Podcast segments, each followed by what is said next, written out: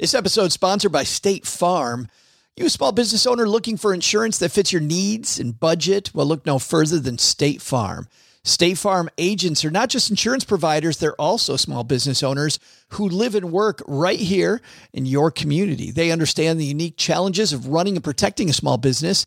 When it comes to small business insurance, State Farm knows what it takes. Create a plan that fits your needs and your budget. State Farm agents are ready to help you choose personalized policies that truly understand your business. Insure your small business with a fellow small business owner. Talk to a State Farm agent today and get started on personalized small business insurance that fits your needs. Like a good neighbor, State Farm is there. Talk to your local agent today. We interrupt this broadcast to bring you a special news bulletin direct via satellite from our on the spot task force. Live from Joe's mom's basement, it's the Stacking Benjamin Show.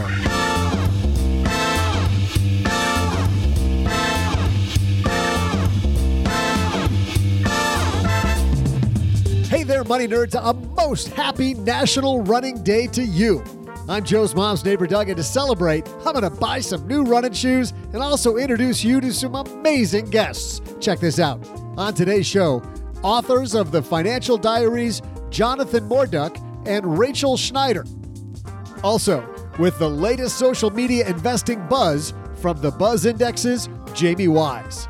Then we'll throw out the Haven Lifeline to a lucky caller, and I'll provide some mind bending trivia.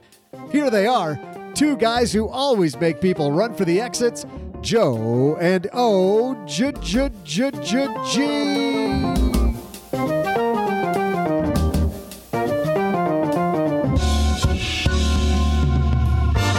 Why do we keep that guy around? I don't know. He's um, a fun sponge. with with friends like him who needs enemies, right? Hey everybody, I am Joe Saul-Sehy, Average Joe Money on Twitter, and welcome back to Wednesday. And man, do we got an action-packed lineup for you today. We've got the authors OG of this amazing study. Imagine writing down your expenses and how you made money for an entire 12 months. No, no, no. Mm-mm. You thought I was going to say an entire 12 minutes, and you were already Uh, saying no. Yeah, I was already I was already out at 12 minutes. 12 months. No, I do keep track of it a little bit, big picture stuff, but I do not need anybody to add up the number of margaritas I've had in my life. I was reading through this book, The Financial Diaries, and it's fascinating some of the things that we see going on in America. And sometimes, obviously, very much a struggle. We're going to talk to them about how people overcome those struggles on today's show. But you know what else we're going to do, OG? We're going to tell people how to save 450 bucks. How about that? I'm all about 450 bucks. How are we going to do that today? Well, I'll tell you, the average person who goes to stackingbenjamins.com forward slash magnify money, that's how they do it.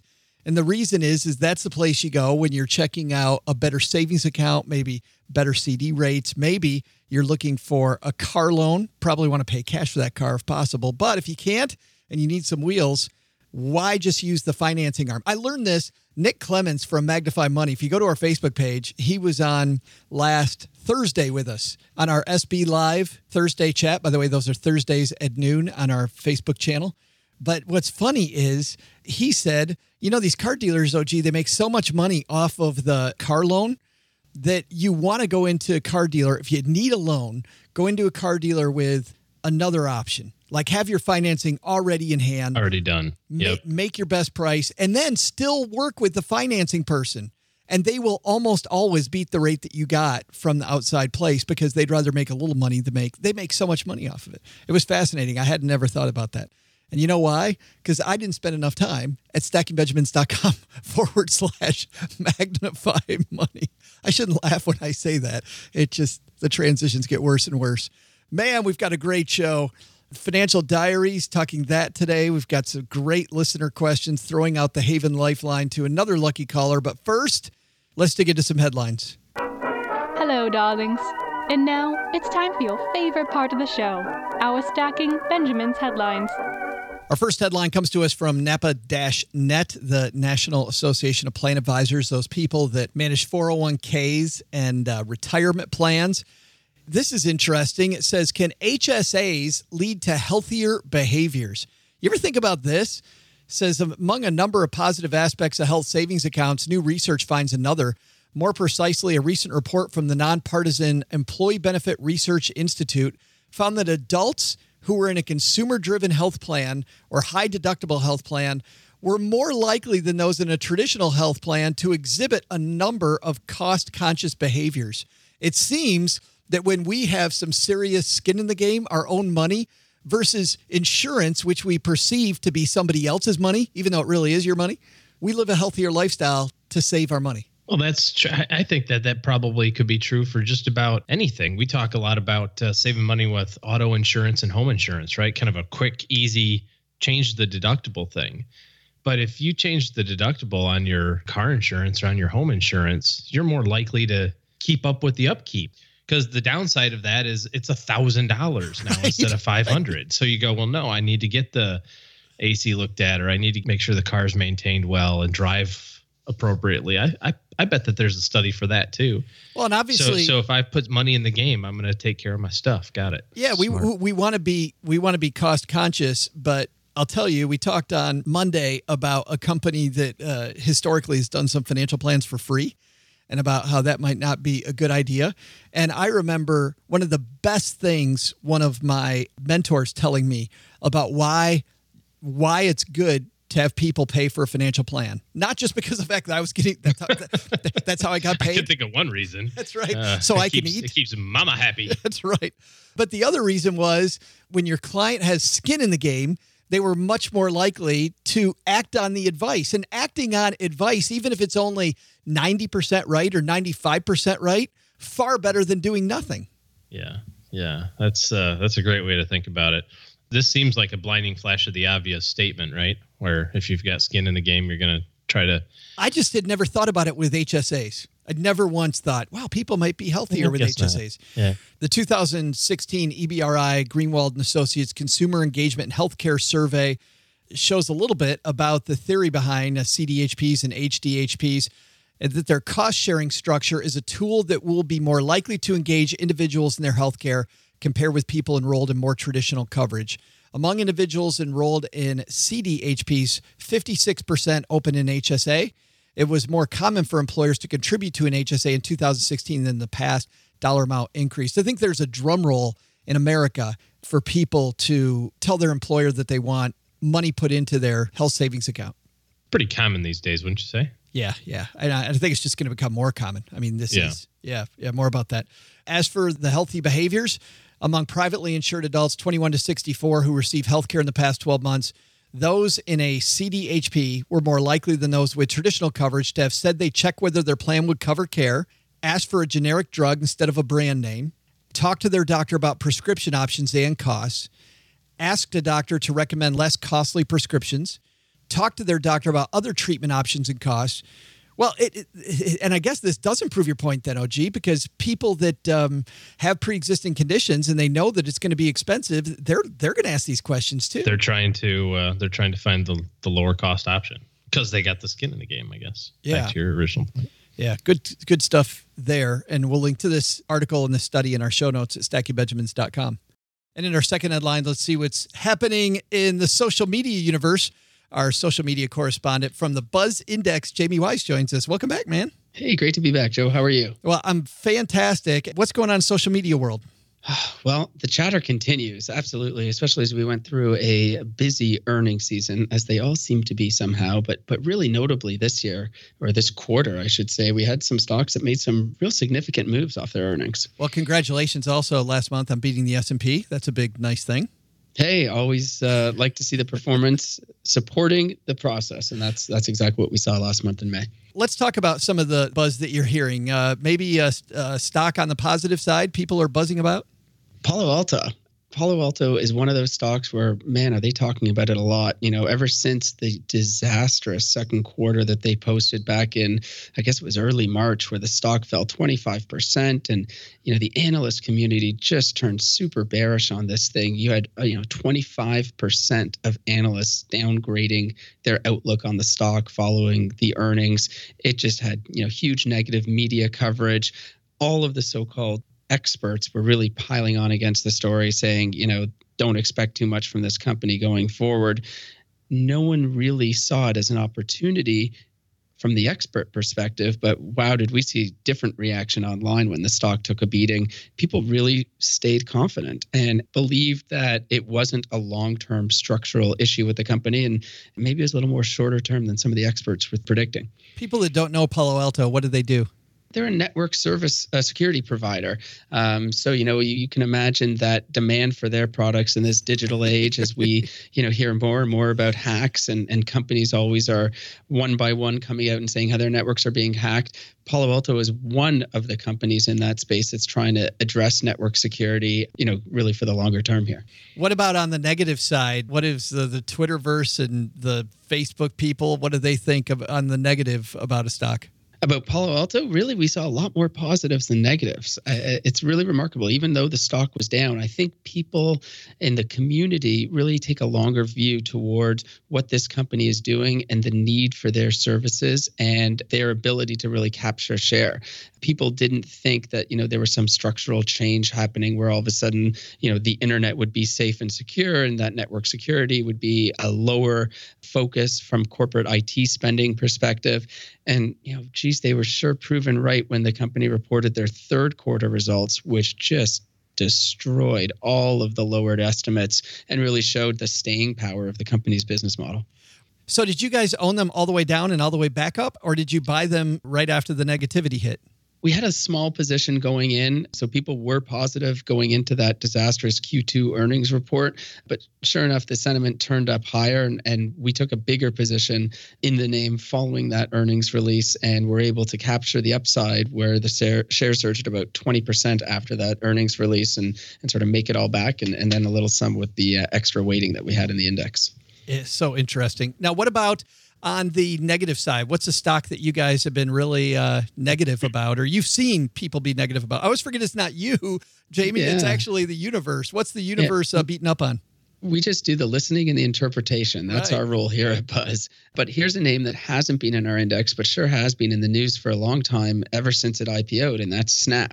You know, came out with great fanfare, and just like you would expect, everyone touting massive growth numbers in the platform from an investment perspective, gosh, the conversation really wasn't there. People, I think, were really focused on the competitive landscape around Snap and, you know, is their product something that is so unique? Can they build a moat around their business?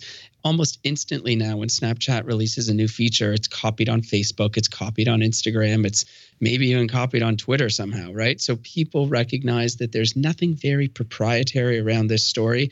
They do have a good user base, but if people are only going there for the types of you know in engagements or interactions they can actually get those across a wide variety of platforms. So people were less enthusiastic about the growth prospects of this company than some of the historical numbers might suggest. And you know, we saw it play out ever since the company IPO'd back in March. The stock sort of had that initial jump. Yeah. No one in the online broad community was really behind it. It drifted sideways. And then, you know, an earnings release later, boom, the stock falls 20% as it missed all its targets. Not really a big surprise to us. I wonder if part of the negativity too isn't just, you know, what you discussed about the company, but also the way that stock's structured. I mean, the way they they've structured that company, Jamie, is that it's almost impossible, like with Uber, to fire the owners. Yeah, well, I mean, that's I, I think a byproduct of what you're seeing with all these unicorns staying private for so long.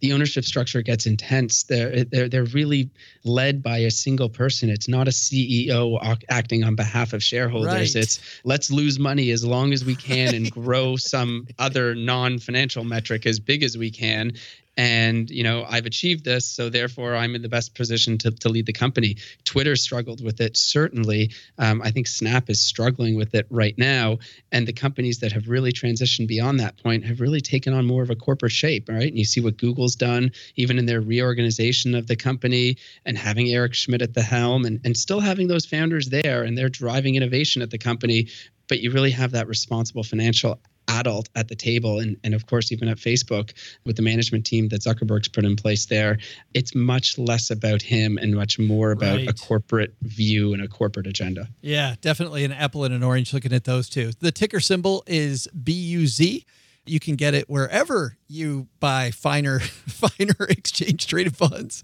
Uh, and i should disclose to people that i own shares in the buzz index. Jamie wise thanks for hanging out man Hey, thanks. Great to be here. And to the listeners out there, if you're wanting to follow the buzz in real time, we put out flash notices all the time when we have market moving stocks. You can go to buzzindexes.com slash DIY and sign up for more. Awesome. Yeah. And, and, those come out. I should have mentioned that. Those come out. I mean, whenever there's big hot buzz, you put it in people's inbox immediately. Yeah, we'll put out one a week. We'll put out four a week, right? Obviously, we're a little busier during earnings season, right. but where we're seeing things trend across online forums, we're talking about it and we're letting the people know. Yeah, good stuff. Thanks again. Thanks, Joe. So I think the lessons here number one, you want to be more healthy? Join an HSA. Not sure that that is the cause that that really, really works. But apparently it does, according to this article. but it's magic. And then, and then number two, social media maybe we can use it uh, to help make better investing decisions. Pretty cool.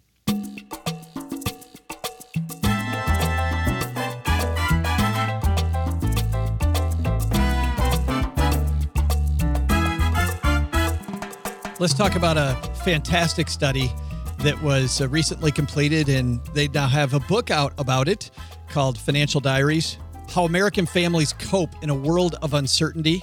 Now, did you uh, get this book prior to the interview? I did. Did you think to say, send me two? I I did not. Okay. I'm going to send you a sticky note that says, send OG one also. The authors of this, this isn't their first rodeo. And gee, listen to this. Jonathan Morduch is a professor of public policy and economics at the NYU Wagner Graduate School of Public Service. Rachel Schneider is the Senior Vice President of Insights and Analytics at the Center for Financial Services Innovation. These people got some chops. Let's say hello to them over on My Dead Shortwave. Jonathan Morduch and Rachel Schneider in the Financial Diaries. And on My Dead Shortwave, Jonathan Morduch and Rachel Schneider join us. Welcome, guys. Hi. Hi. Thanks so much for having us here. Well, the book is The Financial Diaries: How American Families Cope in a World of Uncertainty, and I think I think we should define uncertainty. And and Jonathan, I think I'll start with you if you don't mind. What are we talking about here with financial uncertainty? Yeah, you know, we've always thought about insecurity as the risk of big things happening, like losing your job or catastrophic health.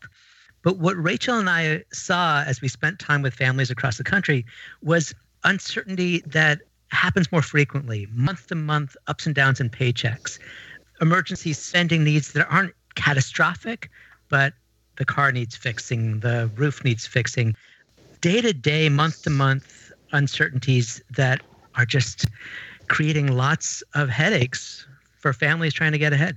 More and more, Rachel, it seems like it's also, Jonathan talked about the areas of spending, but also uncertainties with your paycheck. It's really true. I mean, what we saw is incredible volatility in people's income over time, right? So we had this luxury of working with families to track their finances for a full year. And what you see when you do that is ups and downs. Even for people who have full-time work, their paycheck isn't necessarily steady. Let's talk about the just the financial diaries project in general because this is a big project. I think it's not the first time this has been done. Jonathan, how did you guys get involved? Yeah, this is the first time it's been done in the U.S. Okay. So this kind of work was done overseas before, but Rachel and I came together and our institutions. I'm at New York University. Rachel's at the Center for Financial Services Innovation. We came together when some great funders, the Ford Foundation, the Citi Foundation, the Omidyar Network, said, "Hey, there's a lot that's happening in America that's changing. You know, jobs are changing. There's all these shifts, the recession, and it's really hard to get a sense of what's really happening in people's lives." Can't really tell from like the big data sets that governments are collecting. And so we came together to spend some time with families and hear their stories. And so it took us to Ohio and Kentucky and Mississippi, and we were in California and New York, just trying to listen to folks in different situations. How many different families did you follow? Yeah, in the end, 235 families. Um, okay. And we tell their stories in the book. We spent time with them through a year. The whole idea was to track every single dollar that the families earned, spent, borrowed, saved for a full year. Rachel, you open the book with a story about Becky and Jeremy, and I think they're pretty representative of some of the change that Jonathan's talking about. Do you mind telling us a little bit of Becky and Jeremy's story? I'd be happy to. And, you know, we end up telling their story a lot because it's, in a way, apocryphal for the larger issues that we wanted to be able to talk about through this research. So, Becky and Jeremy are a couple who live in Ohio. They have a few kids at home. Jeremy works fixing long haul trucks. And as a mechanic, um, he does have a steady job. He's exactly the point I was making before, right? He has full time work, but he gets paid on commission. So even if he shows up 40 hours, his paycheck still varies depending on how many trucks he works on in a shift. And there was one day when Jonathan actually was out visiting Becky and Jeremy, and she was worried about paying her bills. And she explained it was because in the summer and the winter, when the weather is bad on trucks, her husband makes more money. And then in the fall and the spring, he makes less. And she sees the seasonality. She knows that's an issue. She knows that she should or could, in theory, save during the high months and then spend that savings during the low months. But she's also really self aware that that's hard to do. And so she, in that moment, she was worried about paying her mortgage. You know, she knew if she paid it and then she didn't have any cash on hand and his next paycheck was low, she'd be screwed. Eventually, what they chose to do is Jeremy chose to switch to a different job where he has a mm-hmm. longer commute. He actually makes less money overall, but he has stability. And it's this critical, this crazy window into the fact that really like people will make some hard choices to have less money in order to have more stability. Yeah, Jonathan, I think you asked her that specific question, didn't you? If she'd rather be a little richer, have a steadier, more stable lifestyle, she like didn't even hesitate. Yeah, exactly. If you had the choice between moving a rung up the income ladder or having a a more stable financial life, she was definitely she said more stability. You know, the amazing thing is that that was a question that the Pew Charitable Trust asked of a national sample. So we just sort of took it and asked our households. And in the national sample, I think 92% of American families said, I would rather have more stability than move up an income ladder. That was really blew our minds. Um, the people were really thinking that way. And it, it made sense when once we started seeing the data and started to see that lots of folks had situations like Becky and Jeremy's. Their income was going up and down and it could be because of working on commission, you know, like Jeremy, or working for tips, or increasingly working hourly jobs where you just don't know your schedule and you're not getting a steady schedule from week to week. It just seems to me, Rachel, that the shift in jobs, the trend isn't going toward more certain income. It's it's going to more and more people are going to have uncertain income. It's really true. I mean, you hear it most people talk about the gig economy you know that everybody's going to be working as uh, sole proprietors in some way and cobbling together a bunch of different kinds of work what we saw was really that that volatility isn't only caused by the gig economy it's caused by productivity improvements. What we saw is really this this increased volatility in income is stemming from a lot more than just that. So for in our data set the biggest driver of volatility was really differences in earnings from within the same job. So what's happening fundamentally is that companies are able to shift the risk of ups and downs in demand for their services to their employees. They're able to share that risk directly with their employees, right? So Jeremy is a great example of that. When there's less demand for his service, his employer pays him less. And so that risk shift is a big part of what we saw and a big part of what we want people to take away from the research. Well, let's talk about risk also. We talk about that with uh, income, but also with expenses. Jonathan, there's a big problem I saw back when I was a financial planner, and that's that people that could least afford to bet on their expenses, like I'm going to pay this one, not pay this one, those people are the people making the biggest bets of all. And I don't blame them because in the book you explain that the whole idea is for them to keep their ability to be upwardly mobile. Am I getting that right? Yeah, it's a complicated balance that folks are are living between trying to move ahead and trying to deal with whatever's being thrown at them in the present moment. And so, one of the families we got to know, uh, the Johnsons, who live in uh, near Cincinnati, they are really they look very middle class, and they are trying to move forward, and they're trying to get move to better jobs. But during the year we got to know them, they were hit by a series of health issues, in addition to normal stuff like the car needing to get fixed. The whole story of their year was trying to move to better positions while getting hit by unexpected bills.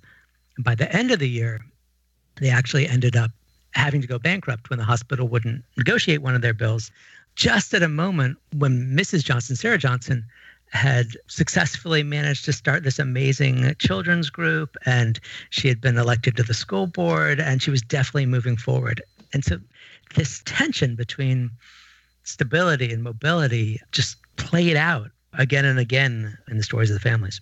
Well, and you talk about some of the traditional advice, Rachel, that uh, companies give and traditional financial planners give. You have a wonderful uh, story about the Johnsons and hooking them up with some of the advice that Suze Orman gives. And not to pick on Suze Orman, but just as a representative of the, the advice that people get, could you tell us that story?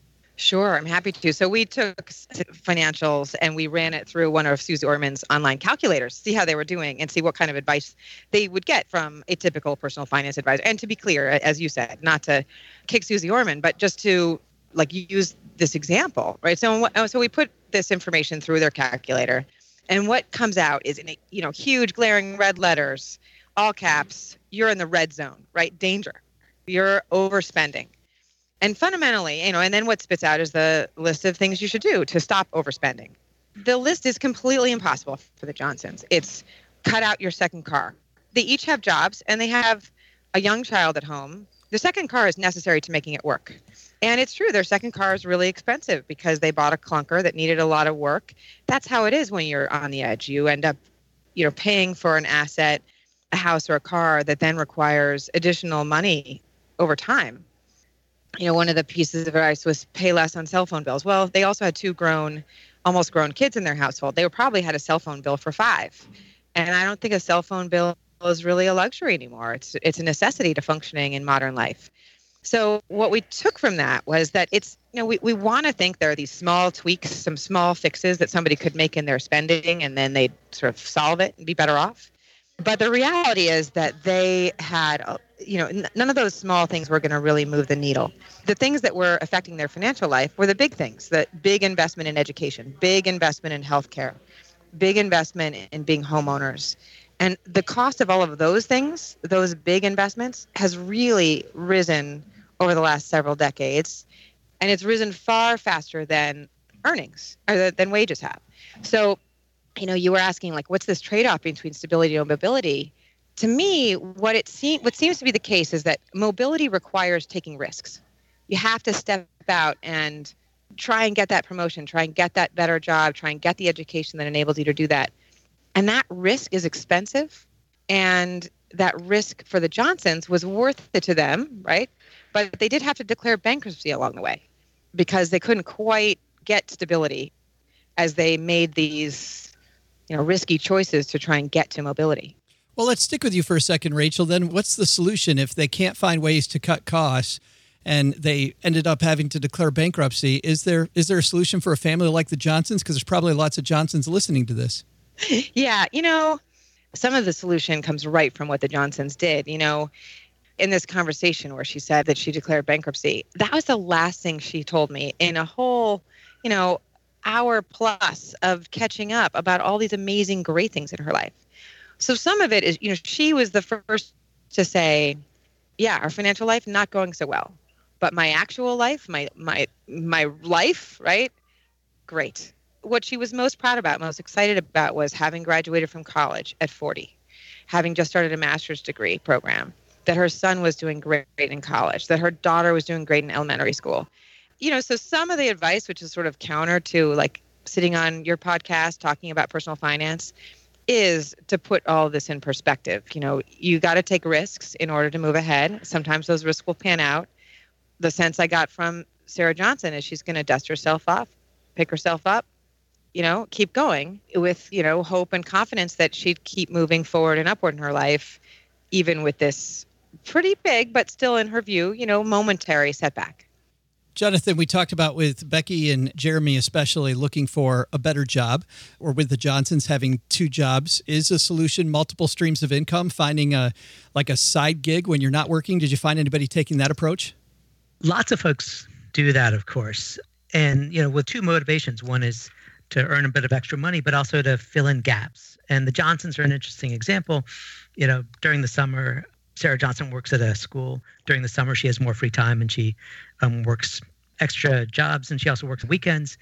You know, it's a strategy, but it shouldn't be like that, right? We shouldn't have an economy where we say we're doing okay because folks can work two, three, four jobs and make ends meet. Right. And so that that was one of the things you know that Rachel and I sort of came to. We saw households working really hard.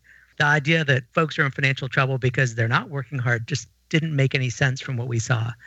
And that's uh, you know that's a big issue thinking about you know what kind of America we want. Jonathan, on that note, on the expense side, are there ways you found that people were successfully navigating some of these surprise expenses and making sure that they didn't get caught? You know, one of the big things we saw was that when you live in this world of surprise expenses and income instability, you've got to think really differently about saving.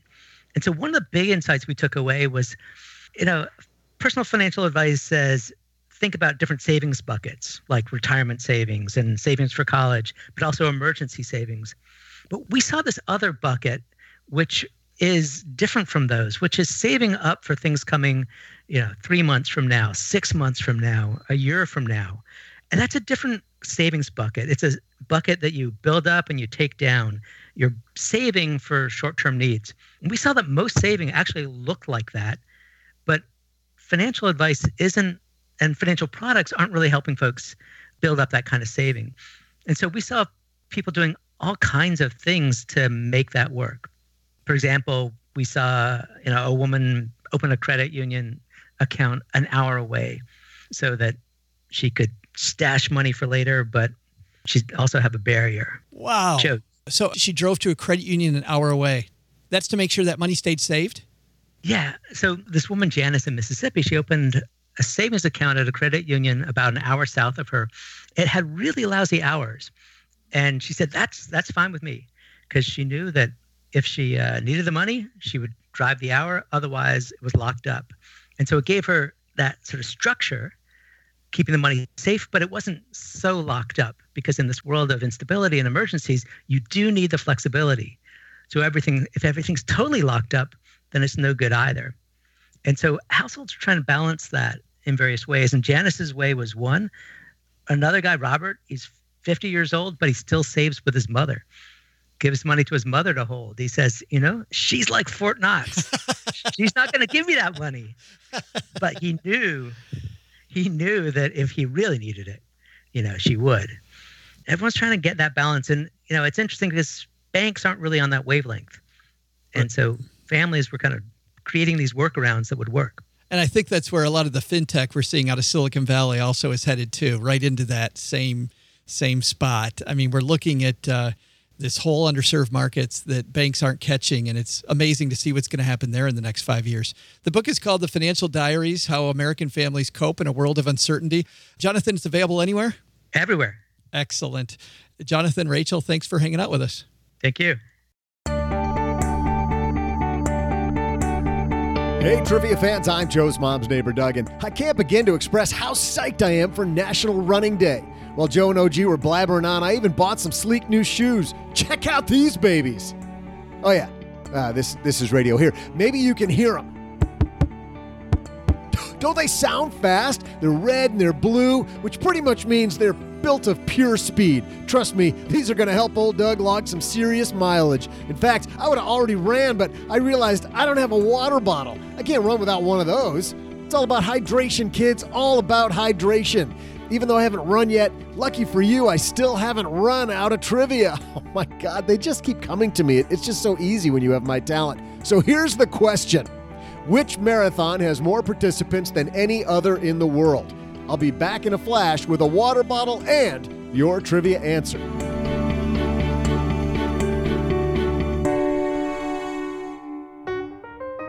Stackers, we get used to those same daily routines, don't we? Wake up at the same time every morning, brush our teeth, park the car in the same spot at work every day, recite jokes in the mirror to be funnier than that jerk at the water cooler? Or is that what just me? Here's one thing you shouldn't make routine using the same credit card from the same bank just because that's what you've always done. Nick Clements from Magnify Money explains why. I mean, it's never been a better time, honestly, to find a credit card, especially given the lucrative sign on bonuses that are out there. Chase just recently had 100,000 on, on their reserve card. I think we're at a point right now where credit cards are extremely profitable for large banks. and they are really wanting to get more customers and so they're they're rolling out the red carpet. So I would just say if you have had a credit card for more than 2 or 3 years, chances are there's a much better deal out there for you today. So why stick with that same old card with those rewards that haven't changed in years? You can use magnifymoney.com to always find best in class, including better interest rates.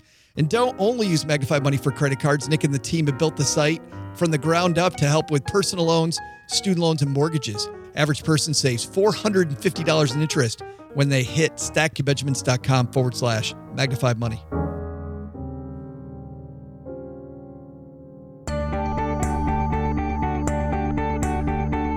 Welcome back, trivia fans. I'm Joe's mom's neighbor, Doug. And good news I got a water bottle. But as I grabbed, uh, borrowed? Okay, I just took Joe's. I realized I don't have a running watch. How you know how much mileage you're logging if you don't have one of those fancy GPS running watches? Okay, I'm gonna go see if Joe's mom will drive me to the store and, you know, hopefully buy me a watch. So let's get to your trivia answer. In case you need me to jog your memory, here was the question What marathon has more participants than any other in the world? The answer? The New York City Marathon. Last year's race saw 51,394 people finish. Like 2 million started, but still, 51,000 people finishing. That's pretty good. Talk about inspiring. Time for me to go buy a watch so Doug can show them all how it's done. Be back soon. See ya.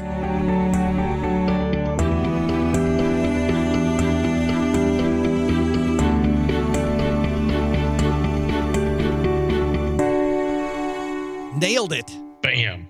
And I don't even run marathons. Big thanks too to Jonathan Morduch and Rachel Schneider for talking to us on the shortwave. Uh, You know, I like this idea presented in Who Moved My Cheese. Remember that book? Oh, yeah.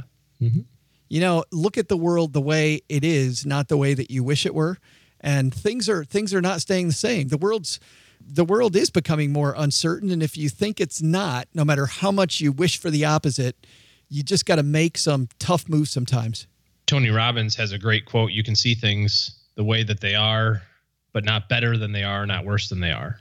It just is what it is, right? So sometimes you've got to make got to make the tough choice. Sometimes you have to go down the path of something that you may not enjoy for a short period of time, but It's funny how much these uh, gurus have things that sound the same. I, I swear they take somebody else's and they just move it over a little bit, you know, give it their own pretty spin.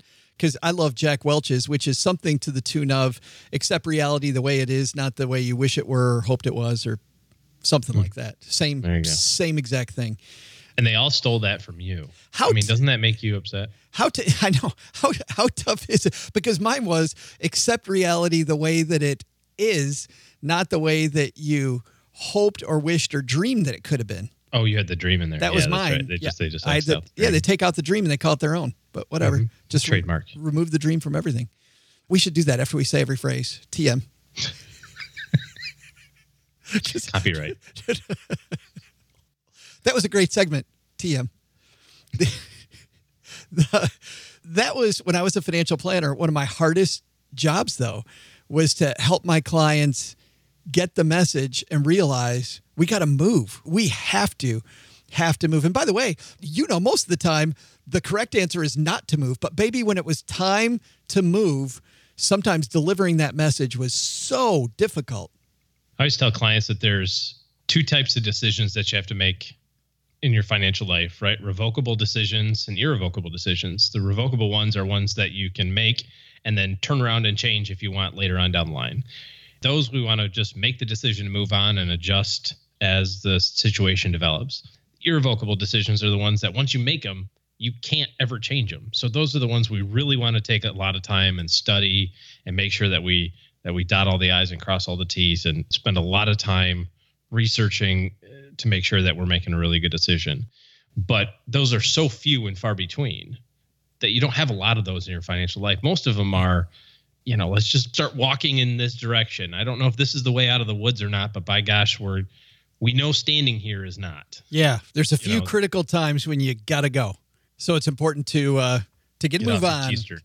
get a move on, little doggy. Hey, let's get a move on with the show. Let's throw out the Haven Lifeline to tackle some of life's, or rather life insurance's most important questions. Our friends at Haven Life Insurance Agency, They're disrupting the life insurance industry by focusing on those two things you value most your family and your time. That's why they've created the only affordable term life policy you can purchase entirely online without a medical exam. Another company recently, another uh, online outfit said there's no such thing. Yes, there is. Haven Life is doing it. Head to stackingbenjamins.com forward slash Haven Life now to learn about life insurance the modern way.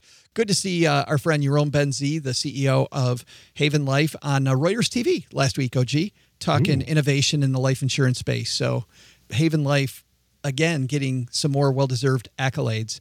Uh, stackingbenjamins.com forward slash Haven Life. We're going to mix it up today a little bit. We're going to throw out the Haven Lifeline to our friend Brenda who posted this in our Green Room Facebook group. Looking to have some fun with your money, by the way. Green Room Facebook group. We have a great time over there. Brenda asked this to the little band of merry men and women in the in the green room. I'm leaving a job with a 401k to a job that's a 403b. Is that transferable? And if not, what should I do with my 401k? Concise question from Brenda. Let's throw out the lifeline to her. Great question. The answer to this, of course, is yes. You can transfer your money from your 401k to your 403b. Two ways to do that. One is to do a direct transfer, which is when the companies just talk to one another. You want that to happen because then you don't ever get the money. If you do a rollover, which sometimes people say rollover, but they really mean direct transfer, then really a rollover, you get the money and then you have to put the money back in. And unfortunately, they're also going to withhold taxes. And you can only do that one time a year. So you don't want to do a rollover. You want to do a trustee to trustee transfer. The third option that you have would be to transfer the money from your 401k to an IRA. And again, you want to do this as a trustee to trustee transfer, a direct transfer.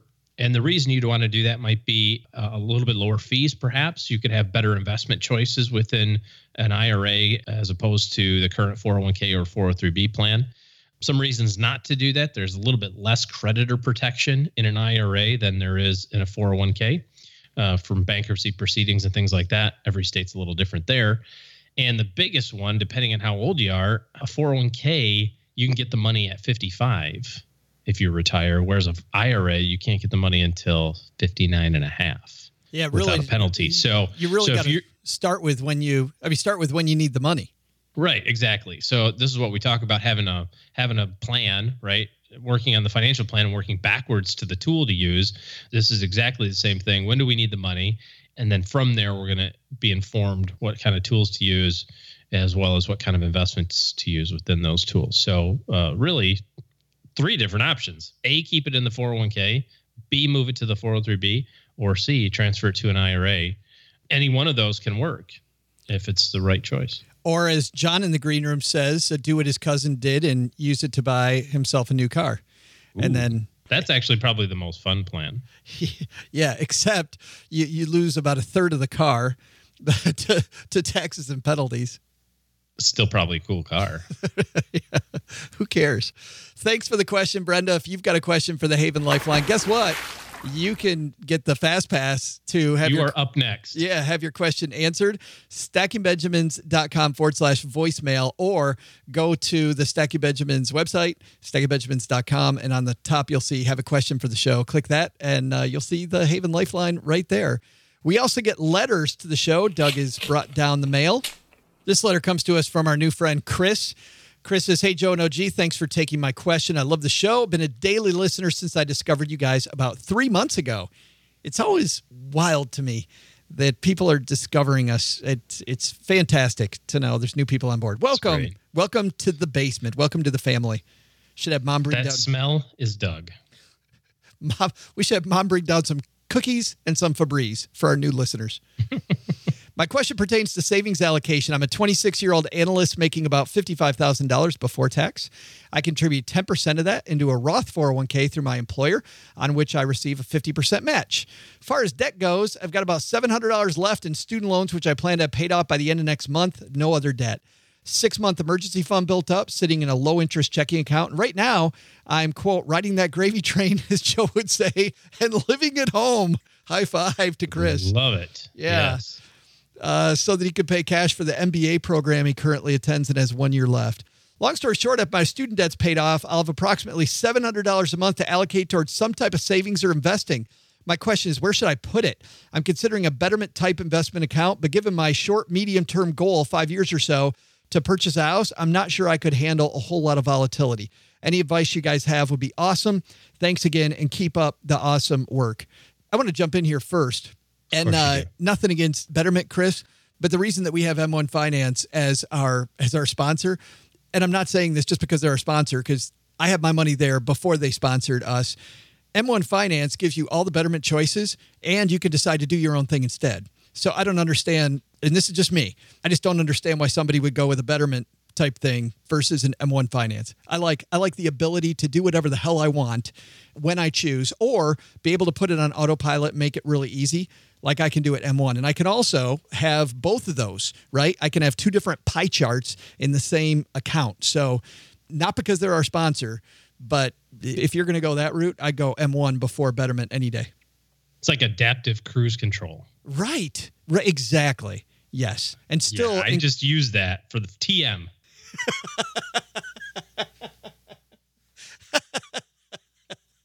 TM. fist bump. Mhm. Uh, but anyway, what should you do with the 700 bucks? Oh, this is super simple. This is all 100% cash. We're going to need the money in a couple years to buy a house, pay for an MBA program out of pocket. Cash, cash, and more cash. And gosh, it's going to suck. God, you're going to watch this and you're going to go, I should, especially, especially if the stock market keeps on going up, you know, up whatever, 30% in last, last year or so. Boy, you're going to just look at that and shake your head the whole time. Do not get suckered into it because the law of the market will say it will figure out a way to disappoint you. Because you're going to look at this and go ah screw it i got three years that's a long enough time and then we'll get a recession. This just has to be cash. If you're feeling frisky which i don't know why you would be a cd Yeah, you know if you're feeling if you're feeling extra frisky A Ginnie Mae. a five year Ginnie Mae. It, extra frisky, and that still can lose money, Yeah, a Ginnie Mae can lose money. But I would go, Uh, but, not but not as much. No, because he's dollar cost averaging in, that's why I like the Ginnie Mae. That's what I was going to say. If you're going to use cash, go to a place like Magnify Money. Please, yeah. Because, you know, if I get 1.3 versus having it in that checking account that he's got it there, okay, it's not a lot of money, but that's a little less house I have to pay for myself. Um, so I'd do something like that. But man, I would totally, I would do a Ginnie Mae, Chris. That's what I would do. I would totally $700 a month. if it's five years, I can I can get behind that. If it's a five year number, and more specifically, if if you're okay in year four, going crap, the market dumped on me, so I got to wait another two years instead of one year to make this happen, and you're okay with that, then totally that'd be fine. If it's a drop dead goal of no matter what, I need the money in five years exactly from today, well then then you got to be a little bit more cautious. But if it's kind of nebulous, like you know, if I get it there when I'm at four years, or it takes me five and a half, or whatever, so be it. Then I'm okay with that. Yeah, We should and explain. that's it. extra frisky, We, uh, yeah, right. We should like explain the Colonel from KFC. explain to listeners what a Ginnie Mae fund is and what Ginnie Maes are. Ginnie Maes are bonds. It's the Government National Mortgage Association. It's not a government agency, it's a government sponsored agency. So it's one step removed from the government. The thing that you're doing is you're helping build low income housing, maintain low income housing for people. And so you're putting money into that system, and Ginnie Mae then pays you a decent uh, dividend back. And those are sold on the open market. When you buy a fund, you're buying them on the open market. So you're getting a little volatility. Not a ton of volatility, though, which yeah, is there's really not a ton, right? which is what I like. So you're doing work that I like doing, number one. And that's just me. Some people don't care, but I like the work that that thing does. I like the very low volatility. I like the fact that because Chris is dollar cost averaging, if it does spike down a little bit, he can, you know, that month he'll put his $700 in. And when it does get volatile, it has historically, you know, come back fairly quickly. Uh, we saw, by the way, during the big housing crisis, it went down like everything else did. I mean, it took a bath. So if that happened again, OG, there might be some problems there, but um, but not big ones. I mean, not not the world's worst problem. Kind of some short term hiccups. If you, I'm I'm just looking at the Vanguard one. I just pulled it up uh, real quick, but um, Yeah, five year return is what 1.96. Yeah. And that's looking at the last five years, which was, uh, I don't think, representative. But yeah, one year's 1%, three years 2.4, five years 1.9. Historically, it's generally been a little bit higher. Decent dividend, 2.6%, right? So yeah, there's going to be some fluctuation, not a ton. And because you're dollar cost averaging, like you said, uh, that'll take some of the sting out of it if it does. Thanks for the question, Chris. If you would like us to answer your question, we'll throw out the Haven Lifeline to you. StackingBenjamins.com forward slash voicemail. You can also write us a letter, and that's joe at StackingBenjamins.com or fill out the form on the page. Go to StackingBenjamins.com. You'll see questions for the show. Click on that. And below the Haven Lifeline, you can just send us a note. And we're catching up uh, fairly quickly. We are now looking at um, April 17th. So maybe maybe we're maybe we're not catching up super quick. We finally made it to tax day. Lastly, if you've got a big question and uh, it's the type of question where you think you need great financial help in your corner, OG's taking clients. So if you're interested in asking OG what it would take to have him in your corner working with you on your financial plan, stackingbenjamins.com forward slash letter O and then letter G. And that's how you get a hold of him. Man, we did it. Great show today. Thanks again. And Doug's waiting in the wings to say all this stuff, so I won't go on too long, but a fantastic discussion with the financial diaries. These people wrote down their expenses and some harrowing stuff we heard. The income side is tough, the expense side is tough, and it's not going to get better. It's going to continue to be a volatile place to live. So, as our friend Miranda Marquit says over on the Money Tree podcast, nobody respects your money like you do. So, invest in your life, right? Take the time to invest in yourself. That's going to do it, OG. Let's put a fork right, in it. Yep. Doug, it's all yours now. Take it away. Welcome to the victory lap of this podcast. So, what did we learn today? First, it's getting harder to save money all the time.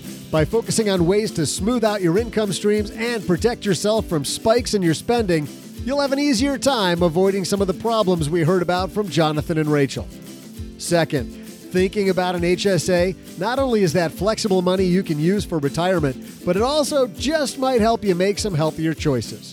But the big lesson don't try to run unless you got the right socks. Once I have those, I'm sure I'm going to be able to show you just how fast old Doug can run. Of course, I'm going to need some better shorts and maybe one of those tech shirts because man, do I work up a sweat. And I should probably have some Gatorade to restore my sugar levels. And I might need a couple of books on running form. God, I'm, I'm so far away from actually running, Joe. I've got a lot of work to do. Special thanks to Jonathan Morduch and Rachel Schneider for sharing stories from their book, Financial Diaries. You'll find Financial Diaries wherever books are sold. We'll have a link on our show notes page at stackingbenjamins.com. This show was created by Joe Saul-Sehy, produced by Richie Rudder Reese, and engineered by the amazing Steve Stewart. Kathleen Selmans handles design, newsletter, and classroom opportunities. If you'd like to learn more, head to stackingbenjamins.com forward slash classes. Online, visit us on Twitter at, at SBenjaminsCast or on our Facebook page. Shannon Cowan is our community manager and social media guru. I'm Joe's mom's neighbor, Doug, and I swear the worst part about coming over to Joe's mom's house is having to put on pants. SB Podcasts may receive payment on the show from sponsors and guests in the form of books, giveaway items, discounts, or other remuneration. There's no way you would take advice from these dorks, but like Joe's mom always says, don't take advice from people you don't know. This show is for entertainment purposes only, and before making any financial moves, consult with a real financial advisor. Special thanks to Joe's mom for celebrating today's holiday. No, she's not running. Apparently, it's National Chocolate Ice Cream Day, too. This holiday is way easier to celebrate. Hope I don't get any on my new sweet running shoes. See ya.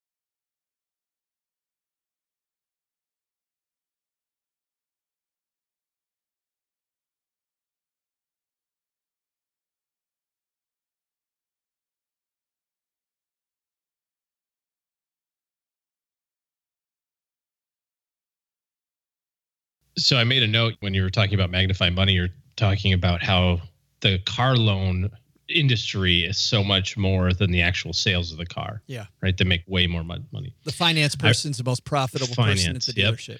What do you think makes more money? That's a loaded question. You're going to figure it out for the airline industry.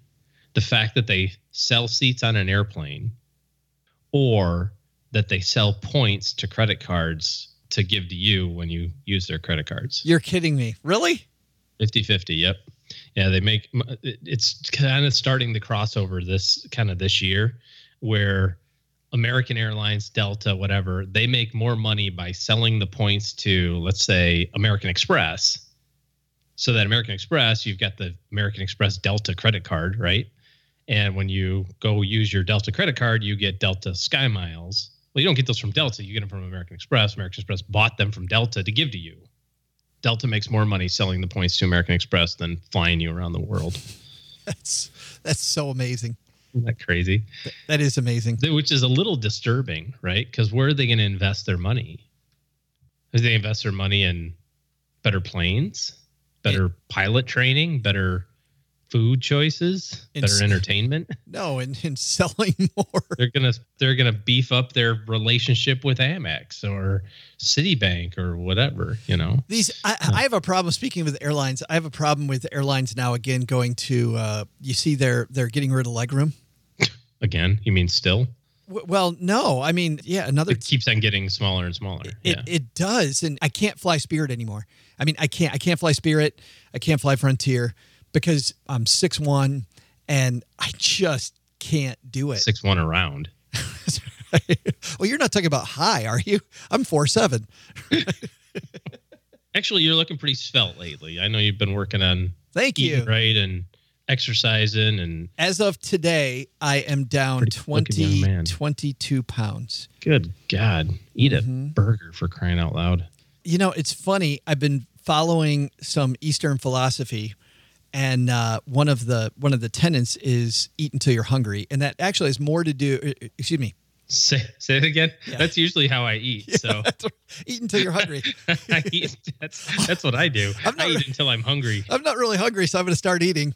Yeah. Uh, yeah. No, eat until you're full. And I really hadn't had that mindset. And, and really, they weren't even talking about food, right? I mean, I was listening to Wayne Dyer talk about uh, talk about Eastern philosophy. Really good, by the way. Really, if you haven't listened to Wayne Dyer, just a great perspective on life. And Wayne uh, was talking about you know evaluating when you you're out of tape or something? yeah Does he even have CDs now? uh, Audible. he's- Audible. He died, right? But Yeah, no, this is Audible. Yeah, no, he was over at our house.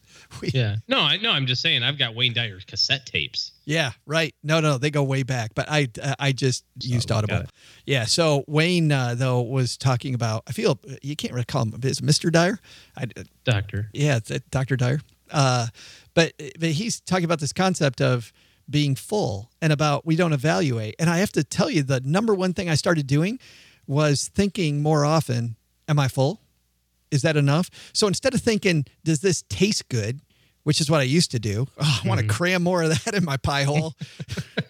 In- Instead, I thought, am I done? And I get to about half a plate of food, like the old plate size I used. I get to about half a plate and I'm like, "Ah, I'm not really hungry anymore. And then I pack it up and I think about how awesome it tastes and I think about how great it will be to have the rest of this at lunch tomorrow. And that was the number one thing Well, I that is that is a really big thing, and I don't know that this is just American because people, you know, you kind of see that perspective from other countries sometimes about how we like have these huge dinner plates, and you know, we try to we try to do that. Like I'll consciously like pick the small plate to put the meal on, yeah. because you just you know you feel obligated to eat. I mean, I was raised, you were probably raised the same way. We don't waste food. You know, if it's on your plate, you eat it. Eat it know, all. because that's wasteful to do it any other way. When you stop looking at food as something that you enjoy and start thinking about it as a necessary energy source to power me through the rest of my day, that really takes the to your point, it takes the enjoyment, not that you're not happy doing it, but but you're not doing it to be happy. right, right. You know, you're you're fueling your body. You got to fuel it up so you can get out and with the rest of the day. And I need this much energy, and off I go. that's the other thing too is just being conscious about what goes in your mouth Yeah. right because of the fact that now I, put an entire box of famous Amos cookies in my face every day. I understand that weighing yourself every day is not like the only metric you should use, but it's a very easy, quick metric for me to use. So I step on the scale every day. And once I started doing that, I saw the pounds also come off. Starts Um, informing your decision making. Like, uh, I guess I should only have 11 beers today on the golf Right. course, not 15. Dude, dude, speaking of cookies, a famous Amos, I, I'm going to Those things this, in milk are like totally my favorite cookie. I, I got to tell you, I found a better one. So we were in not a not a better box cookie. we were yes, we were in Savannah, Georgia, and I found this cookie. I'm going to pull it up. If I can't buy it at the local grocery store, it doesn't count. Oh, never mind. Yeah, no, I mean, yeah, yeah, there's some hole in the wall place, and God knows where that makes really good cookies. I know that. this place is amazing. It's called Byrds, uh, Byrds Cookies, B Y R D S, and and it'd be weird if it was spelled the other way.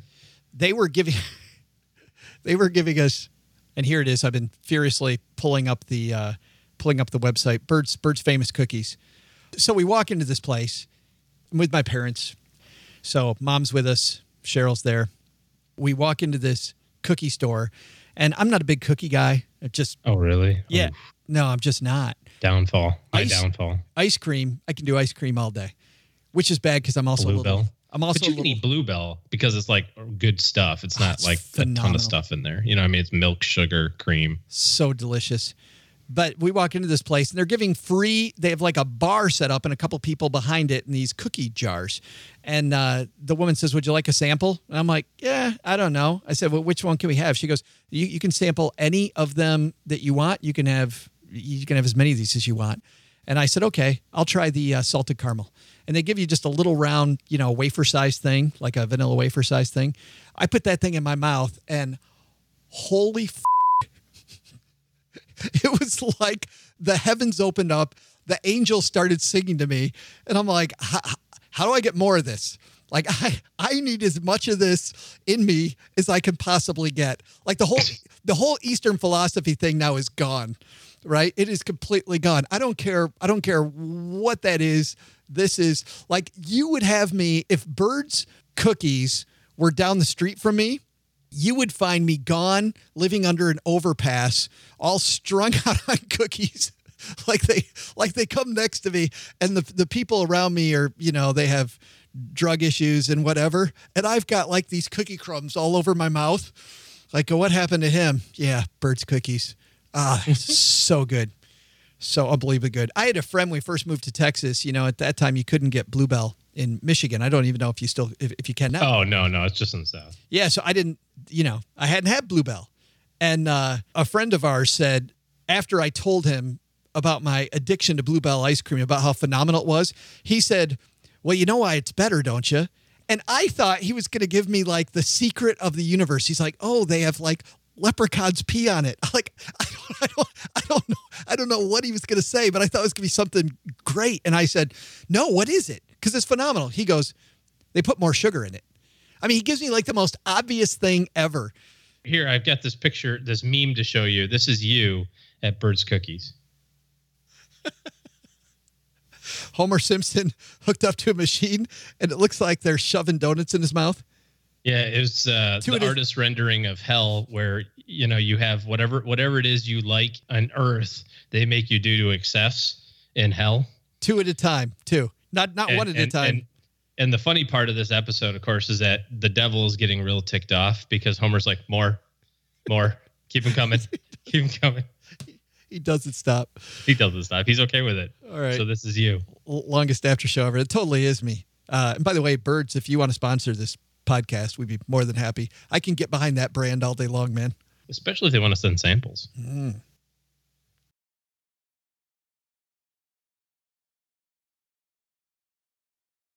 Well, Stackers, the show might be over, but the celebrations are just beginning because it is Military Appreciation Month, and I want to celebrate people like my brother in law, Eric, who is such a giving person. Eric will do just anything for you. And as a Marine, you can see that his time in the military taught him to be a guy who gives to his community, gives to his family, and is always there when you need them. This Military Appreciation Month, Navy Federal Credit Union wants to celebrate members like Eric who go above and beyond. Navy Federal offers member only exclusive rates, discounts, and tools to empower their members and help them reach their goals. Navy Federal's employees are part of the community they serve. Many of them are military family members, reservists, or veterans, and all branches of the military, veterans, DoD employees, and their families are eligible for Navy Federal membership. In fact, there are so many resources on the Navy Federal website, resources like Best Cities After Service to help veterans transition to civilian life, and Best Careers for Military Spouses to support military families. Visit NavyFederal.org slash celebrate, and you'll see all of their Military Appreciation Month offers and other Navy Federal offers. Navy Federal is insured by NCUA, Equal Housing Lender.